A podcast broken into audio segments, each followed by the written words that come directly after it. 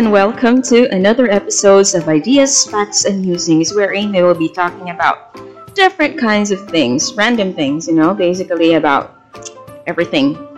May it be parenting, uh, maybe wearing breastfeeding, uh, mental health, jobs, politics, whatever. Right. Um, so, alam ko hindi ako nakapag-upload ng Sabado. Um, just a little background. Before I started this podcast, I I always make sure I, I I said to myself and actually nagawa ko naman yun for several weeks na dapat I make it to a point that I upload at least I I I I upload two to three episodes in advance. So naka naka ano na yan, nakatenga na yan lahat sa sa ano to be published kumbaga. And uh, nagawa ko naman 'yon. However, for several weeks, hindi ako nakapag-record kasi hmm, if friends tayo sa Facebook at well, or Instagram, makikita nyo medyo active ako ng konti. Well, syempre lahat naman, hindi naman siguro lahat no. Most of us medyo engaged ngayon sa sa usapang politika. Yes, so unahan ko na kayo, usapang politika to ngayon. So if if pagod ka na sa noise ng politics, mga issues about politics, pwede mo nang skip to, tapos antay na lang kayo ulit sa next episode. Ha? Ayun. Ah, ayun na nga. Medyo ano lang, medyo medyo naging busy ang utak ko.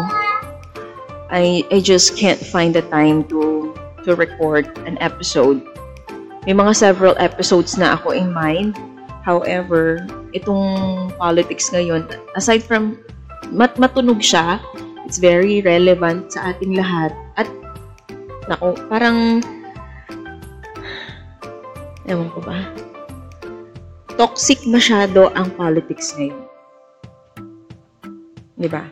Honestly, toxic ang politics ngayon. Kasi ano eh, um, ang daming, ang daming kung ano-ano. Siguro dahil sa nag-run yung isang kandidato. Pero, I don't know. So, ayun na nga. If, if friends tayo sa Facebook, Instagram, I think you know kung sino yung iboboto ko. I think you know kung sino ang sinusuportahan ko. And alam nyo din kung, kung ano yung stand ko sa mga issues and at the same time, as much as possible, I try to post lang about my candidate. And honestly, nakakaano lang, nakaka, nakakalungkot lang. O, oh, ito ha, yung aking iboboto si BBM. BBM Sara Unity. Inuunahan ko na kayo ah. Ayan.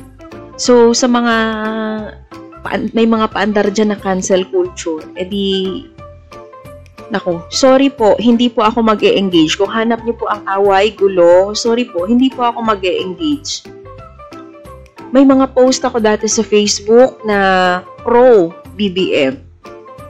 Hindi naman yun patutsada sa kabilang parlor, pero ni-report ng kung sino mang Facebook friend ko na yan. Bakit? Inaano ba kayo? Parang ganun. Na-report ako kaya nagkaroon ng, ng notification si Facebook sa akin na nagsispread daw ako ng fake news. Tapos ilalagay yung aking mga post sa huli-huli ng thread para hindi makita. Kaya lahat ng post ko about BBM, bihira na may makakita. May mga ilang mga Facebook friends ako nagme-message sa akin in, in private. Supporter sila ni BBM pero hindi sila nagre-react sa post ko.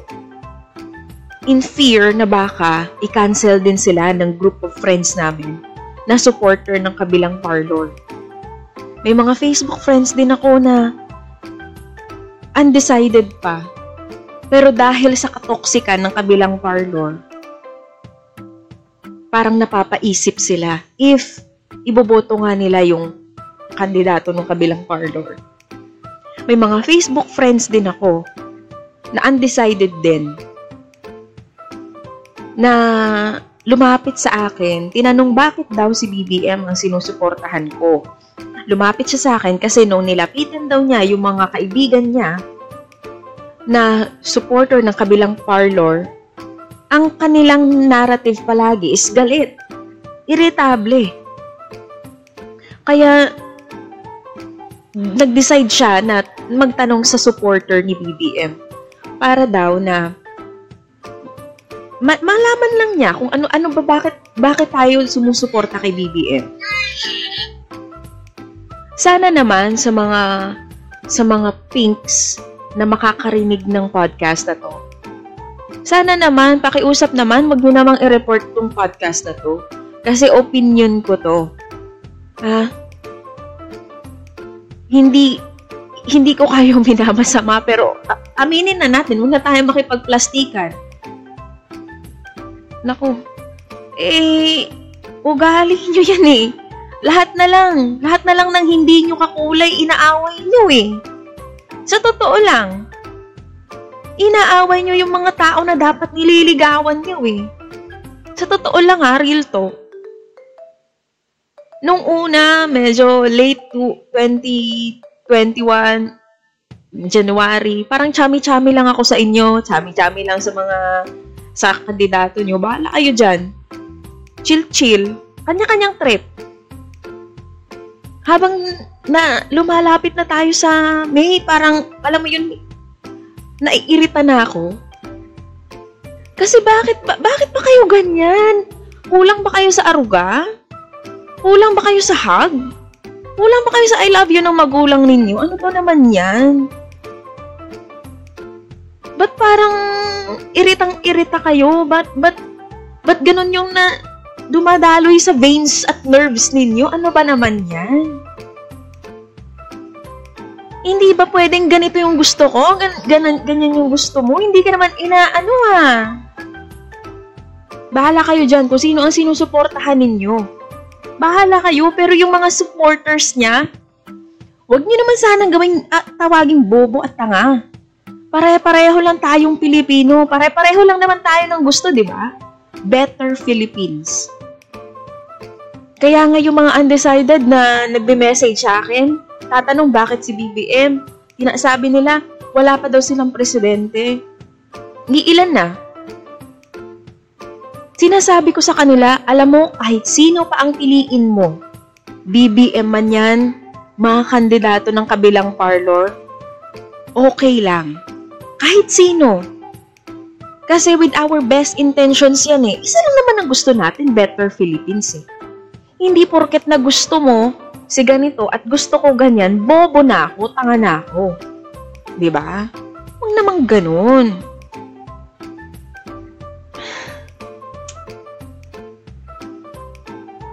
May mga pa-boycott pa, pati Jollibee. Ay, ano ba naman yan? Ganyan na ba tayo? Ganun na ba? Pati kulay ng, ng ilaw ng Comelec issue? Eh, palitan nyo na din ng kulay ng Christmas kasi red at green. Gawin nyo na ding pink. Nahiya naman ang street light, ang street light sa inyo. Anyway.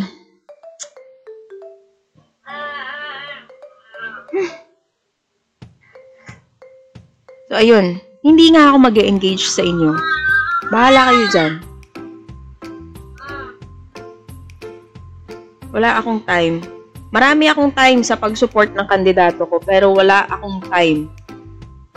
Wala akong time makipag-engage sa kung ano mang mga kung ano-ano nyo dyan. Hmm. Siguro sa ibang podcast episode ko na isasabihin kung bakit si BBM ang sinusuportahan ko. This is more like a, an episode na more on my frustrations with the with what is happening right now sa paligid. Lilinawin ko lang that I believe in BBM's plans, goals, and vision. That's why I support him. Hindi yung I believe him because I support him. Kasi yung second statement is more of like a fanatic. And I am I am not. I'm just I'm just a supporter. If if I am a fanatic, siguro ay ano, ano yung gagawin. Why do I even listen and watch PP, you know, Thinking Pinoy or RJ Nieto, or even read Thea Tan's posts about politics? Bakit? Simple. Dati sila mga anti-Marcos. Namang 2015 ata or 2016, inunfollow ko pa nga yan si Thinking Pinoy eh. Kasi grabe yung patutsada niya dati kay Marcos. Pero nung na-meet na niya si BBM, na-realize niya may mali sa kwento nung binasa ni Thea Tan yung mga about sa kaso, na-realize din niya na parang may mali din sa narrative. Madami akong narinig na mga kwento na dati silang mga anti, ngayon pro na sila. Pero bihira ako makarinig ng mga kwento na dati silang pro, tas naging anti. And I think may reason bakit. May nabasa akong Facebook post and I really agree on that. Na mas madaling maging supporter ni Duterte, Rodrigo Duterte, kaysa ni BBM sa totoo lang. Hindi yung tipong ano ah, hindi ako naka, totoo yun. Kasi kapag kay Duterte, yung ano mo lang is yung ide-defend mo lang, yung, yung ano niya lang, yung mga pinagsasasabi niya lang minsan na medyo ano eh. Alam mo yon alam nyo na yun. Pero, kay BBM kasi, kailangan mong alapi, alamin at kalkalin talaga yung, yung mga kwento in between. Yung truth behind all the lies that were presented to us. Hindi nakakapagod at eh, hindi hindi hindi nakakapagod na i-defend si BBM in a sense na hindi naman kasi siya nagmumukhang ewan on TV, on social media na kung ano-ano yung pinagagawa niya. Hindi, hindi hirap i-defend nun kasi wala naman siyang ganon. Hindi naman siya, hindi naman siya nagmumukhang ano.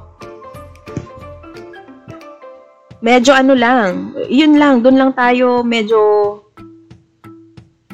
nakakapagod lang kasi kailangan mong basahin yung mga ganito ganyan if you really want to know more no about the guy about his family to be honest hindi ako ma- matalino sa mga uh, mga terminologies na meron din sa mga court order na yan yung mga mga basta about law ako hmm, aaminin ko wala wala akong ano kung simple siguro na English, pwede ko pang maintindihan. Pero yung mga malalalim, hindi. Nahihirapan akong intindihin yan. And nagpapasalamat talaga ako kay Thinking Pinoy, kay RJ Nieto. Kasi kapag may kung ano-ano mga issues, kahit balita nga eh, nire-real time Tagalog niya, yung mga naka-English at saka yung mga legal terms na ganyan. Naka-real time Tagalog yan per sentence. At na-appreciate ko yun kasi very helpful siya sa mga katulad ko na, hindi nakakaintindi sa ganun.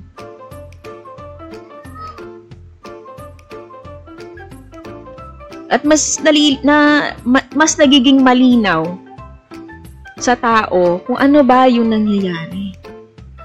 With regards sa mga ibang kilala na mga social media influencers, vloggers na pro BBM, si Sas Sasot, Recently ko lang siya finalo, pero matalino siya sa geopolitics. Kaya, hmm, lately nga, eh, parang in- in-invite ata siya nung American na na, na US-based na media network, something.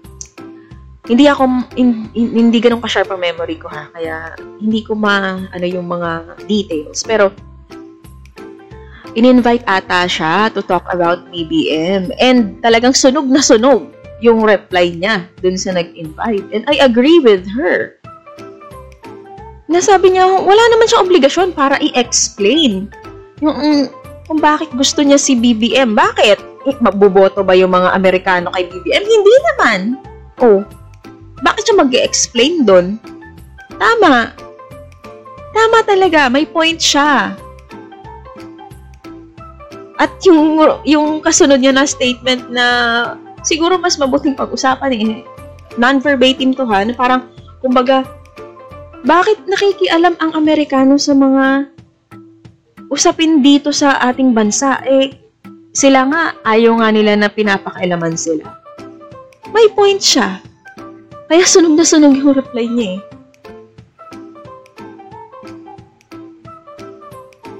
Yung mga videos ni Daryl Yap, alam naman natin na supporter si Daryl Yap ng Unity. Uh, hindi ko na yun papakailaman yung mga dati niya mga videos, ganyan, mga ano, na hindi naman related sa politics. Dito lang ako sa Kape Chronicles, yung Lenlen. Fans na fans ba ako? fans.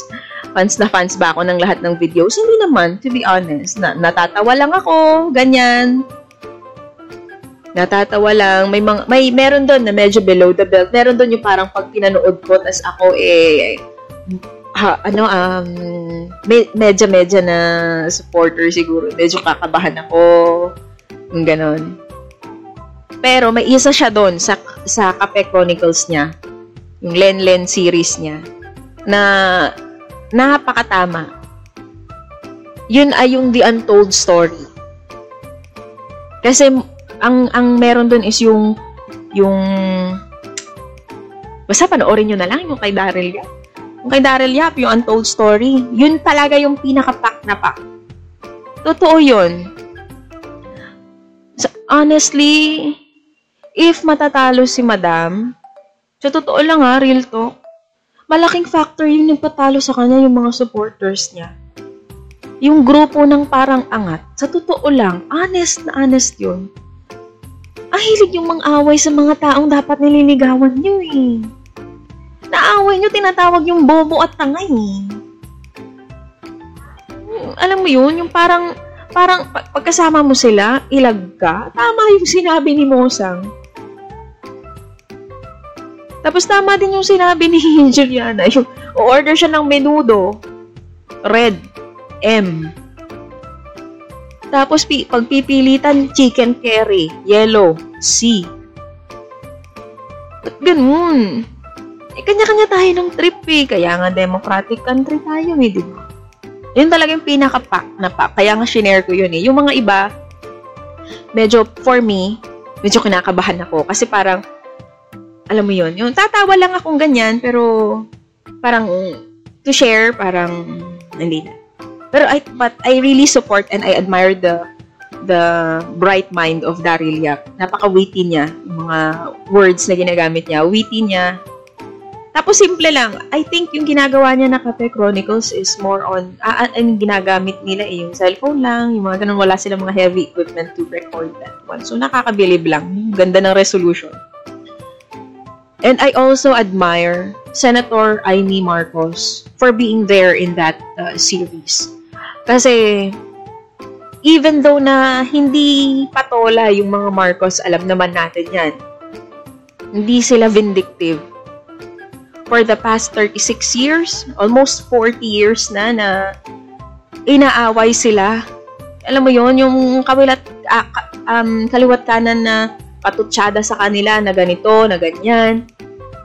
Eh, wala nga silang kinasuhan na libel, na wala nga silang ano alam mo yon yung doon lang doon sila sa hukuman pero yung nag-aaway sila na ganito ganyan compared sa kabilang parlor may sinabi ka lang na ganito ganyan mag magkakaroon agad ng press sasabihin na kung ano-ano hmm.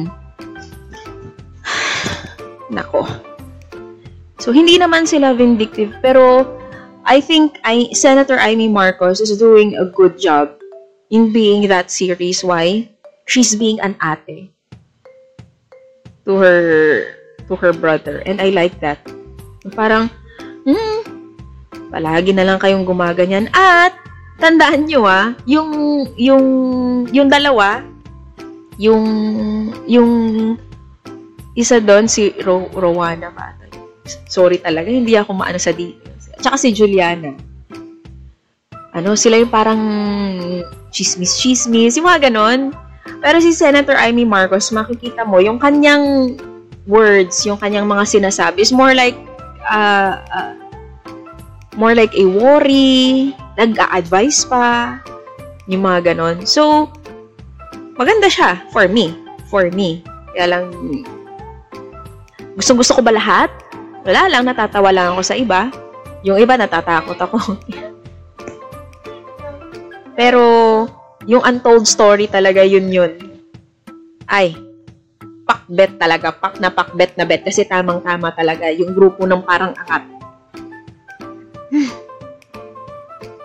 to be honest, madami na akong mga Facebook friends na in-unfriend. Dati nag-unfriend ako ng Sam nung, ano, nung, nung kay Duterte na time nung nag-run siya for president, nag-unfriend ako ng ilang mga tao na uh, yes, din sasabihin niyo siguro napaka-petty ko naman, ganyan. Kasi pagkatapos ng politics, wala na din naman na yan. Pero hindi eh. For me ha, inaamin ko napaka-sensitive ko na tao. Kaya in-unfriend ko yung iilan doon na ah, grabe ang patutsada niya sa mga sumusuporta kay Duterte. Na lahat daw ng mga sumusuporta kay Duterte, mga bobo, mga tanga. Grabe naman yun. O, hindi kayo na matalino. O, hindi kayo na magaling. O, hindi kayo, hindi kayo na yung hindi nag-burp.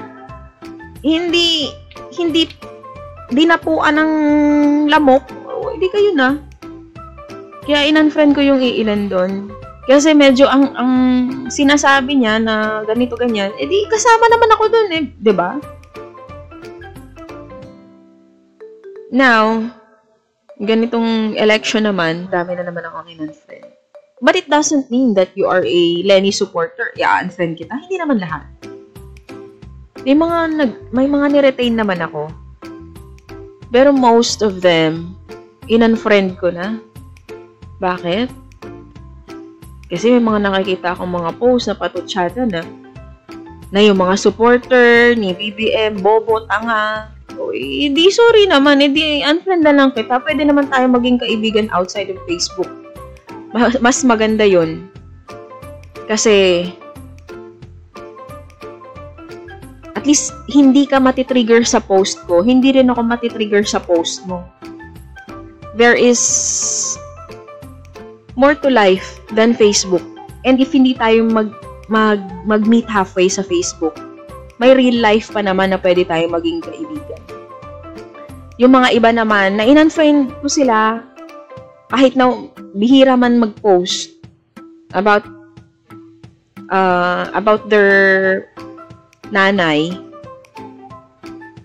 dahil yun, same din, ayoko matrigger ka sa post ko, ayoko din na matrigger sa magiging post mo.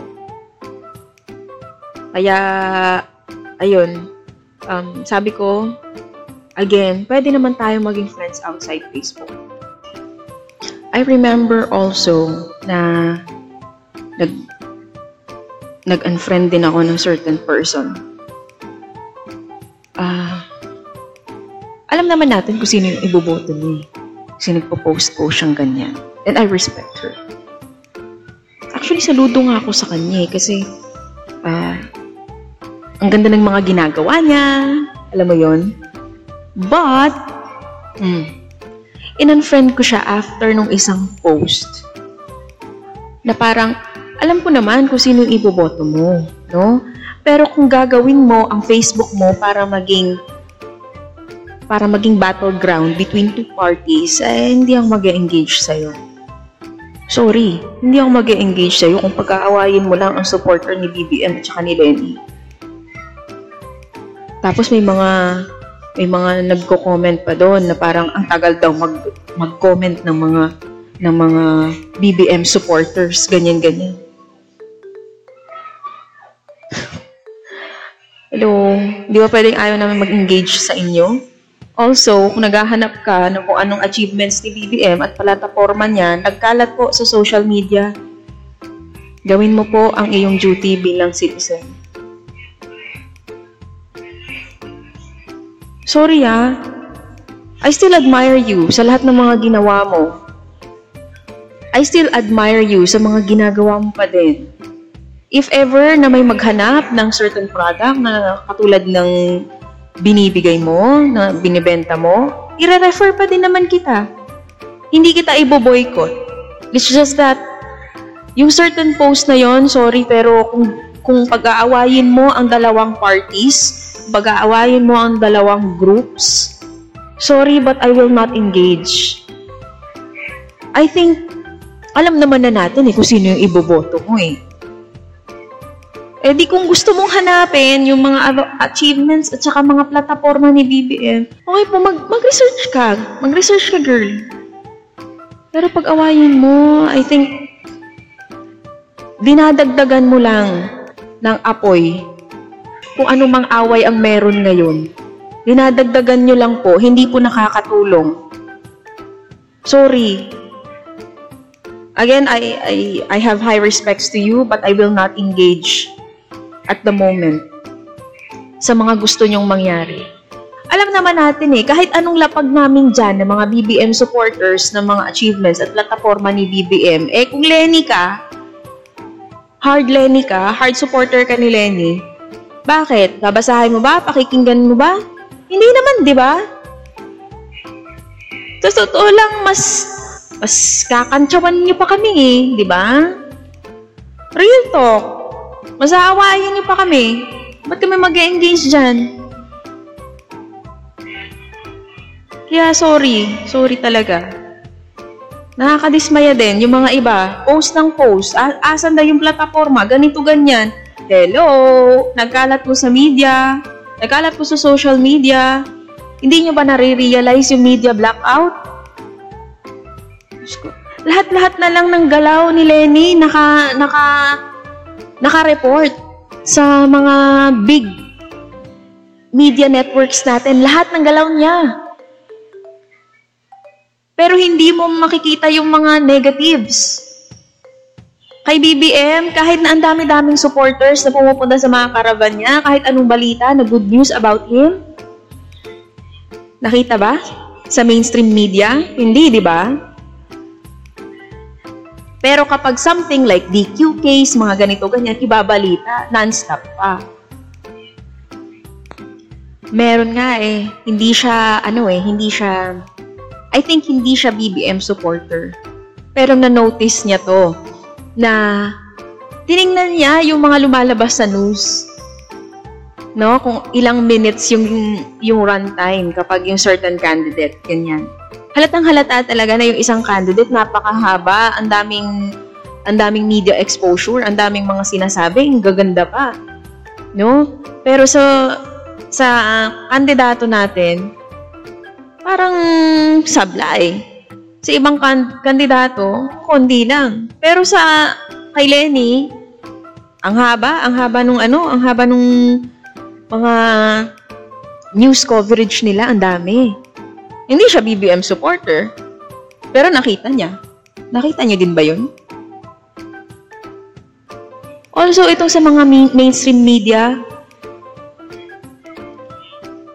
tataka kayo, ba't lumipat na, nagkaroon na ng, ng shift sa viewership. Mas madami nang nanonood din sa Facebook ng mga ng mga vloggers, mga ganyan-ganyan. Eh, syempre, naghanap na lang yung mga tao ng kung saan sila mas feel nila na mas mas karapat dapat ng time nila. Eh kasi sko, pag hindi mo hindi niyo pa talaga na notice yung media blackout. Ay nako. Kaya to be honest, mas nanonood na lang ako ngayon ng SMNI.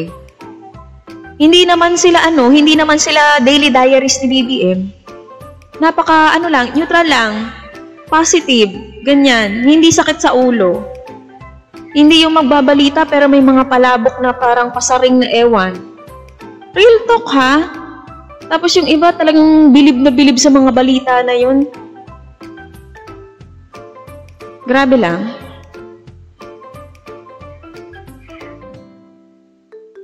If ayaw mo na makipag-friend sa akin dahil in-unfriend kita sa Facebook, okay lang.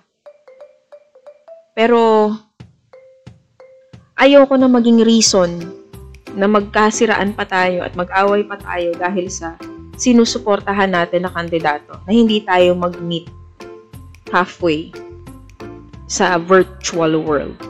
So, unfriend na lang kita. Iilan na lang yung Facebook friends ko ngayon. Also, medyo ano din, naisip-isip ko baka isa dun sa mga Facebook friends ko yung nag-report ng post ko na pro BBM naman, hindi naman yun anti-Lenny. Pero ni-report. Ewan ko kung sino yun. Hmm. Now, about um, Anton- Antonio Contreras, hindi siya supporter ni BBM but I follow his page. Bakit? Ano siya eh? Um, abogado siya na hindi siya yung partisan na type na, okay, i- ka- babaliin ko ang law para sa'yo. Yung ganon. Hindi. Kung ganito yung batas, edi ganito yung batas. Be it na magiging magiging points against yun kay BBM or magiging post yun for BBM. Yung parang ganon. So, kung ano yung batas yun na yun, he, he doesn't bend the law to fit the narrative. And I like that. He is not a BBM supporter, but I, I respect his views. I read his posts. And I like the guy. About Katunying. Dati nairita ako sa kanya. Gusto ko siya kasi parang alam mo yung critic siya. At the same time, nairita din ako sa kanya. Kasi minsan, yung critic niyang ganyan, medyo ano, pero hindi din ako sure ah, if BBM supporter siya. Parang hindi naman, or hindi naman siya naging vocal. But I also like the guy. And in fact, I, I watch his live videos. And I like the guy kasi yung real talk lang. Which is I, I, I admire. Hmm? Real talk lang, pero chill lang na real talk.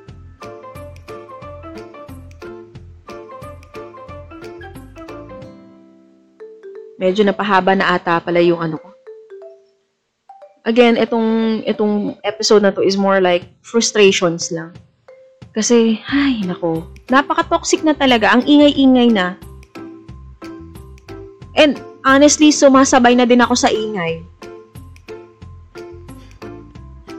Kasi parang, alam mo yun, oo, mabait si BBM, hindi nga, hindi niya, niya kayo pinapatulan. Pero, alam mo yun, sobra-sobra na. Ano ba naman yan? Pati sugat ba naman yan?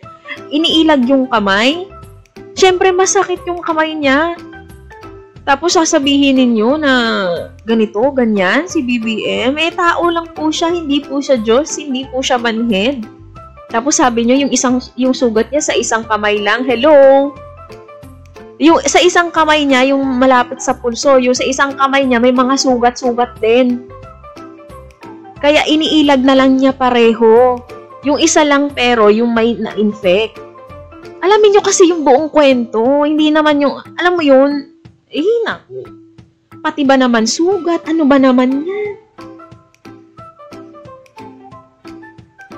Tapos, itong, ganitong umaga lang, pagkagising ko, no, inopen ko yung Twitter ko, na, nagulat ako, tinapunan daw siya ng flyers. Ganyan ba turo sa inyo ng nanay niyo? Ha? Na pag dumaan yung, yung kandidato ng kabilang parlor ninyo, dabotuhin nyo ng flyers, tapos may isasabihin kayo na natabig kayo ng ng guard ni BBM. Hello?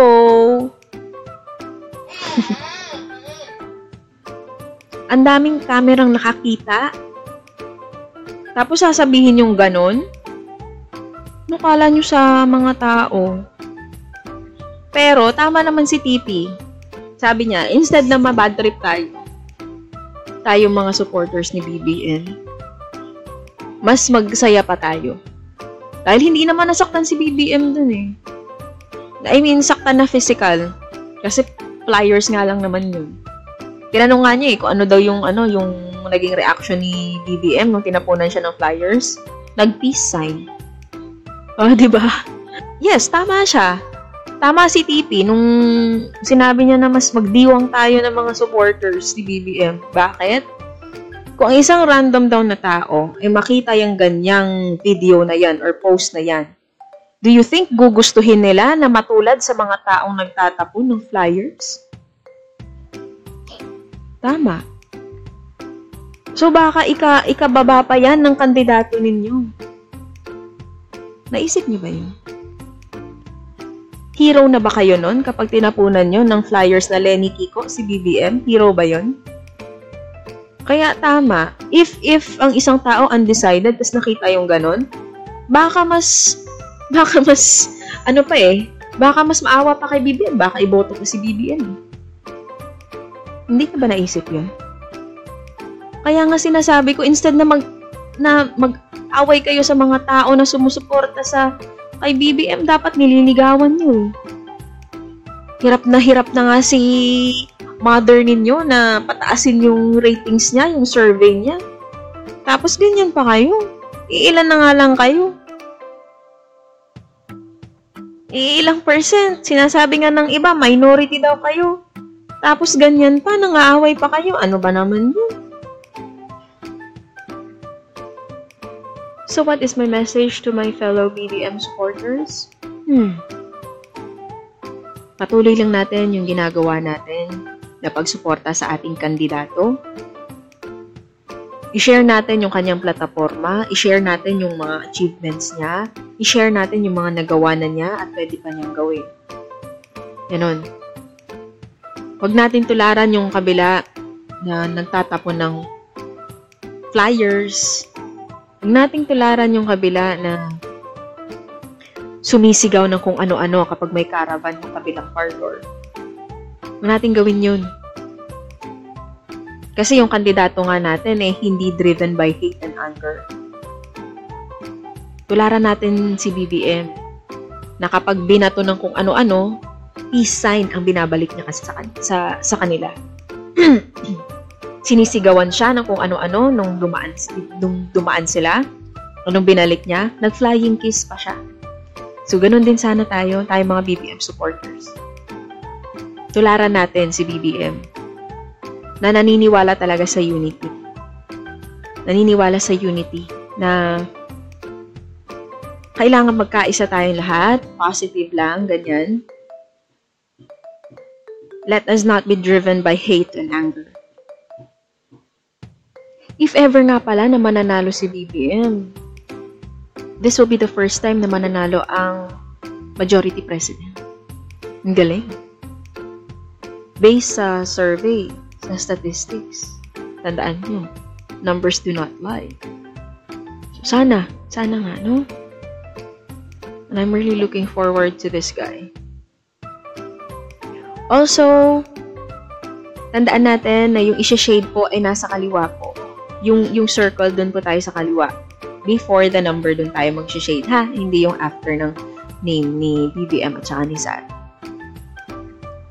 What else? tandaan natin na mag-pray tayo for a fair election. No? Sana walang magic na mangyayari ngayon. Tulungan natin yung kandidato natin na ipalaganap yung yung message ng unity. Focus tayo dapat sa goal natin and I hope na magkatotoo nga yung Vox Populi Vox Dei. The voice of the people, the voice of God. Sana, sana nga, ano naman ang aking message sa mga undecided? Well, kahit sino ang gusto mong suportahan, BBM man yan o hindi, I still respect you kasi Filipino ka. I want you to feel empowered with your choice. Because I believe na you voted this person with the best intentions in your heart that you want a better Philippines. So kahit sino pa yung iboboto mo, I still respect you as a person ano yung message ko sa mga sumusuporta kay, kay Lenny? Ano yung message ko sa mga support, sumusuporta kay Lenny? Think twice. Palagi. Tandaan ninyo na whatever you do may make or break your candidate. ano ang message ko sa mga supporters ni Lenny? Wala. Virtual lang na flying kiss at saka peace sign. Kung dyan ba kayo masaya sa ginagawa ninyo, If happy kayo sa ginagawa ninyo, okay, sige. If mananalo nga si BBM this election, I hope na you will you will be able to see the goodness in him after six years. Kahit hindi pa kayo maging supporter niya, at least acknowledge the good things that he may do for our country. At least acknowledge the guy after six years. Kahit hindi pa kayo mag-turn into supporters yung makita nyo lang, yun, acknowledge na kung ano man yung mga gandang magawa niya for the next six years. Kasi at the end of the day, after this election, if BBM wins, lahat-lahat naman tayo makikinabang sa mga projects, sa mga good things na pwede niyang magawa sa country na kasama ni Sarah.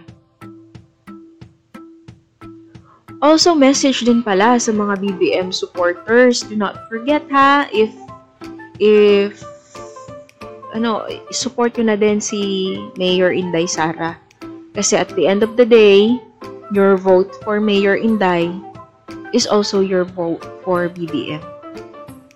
If gusto nyo malaman yung about dyan, tingnan nyo na lang yung ano, yung yung video ni TP sa kanyang Facebook or YouTube.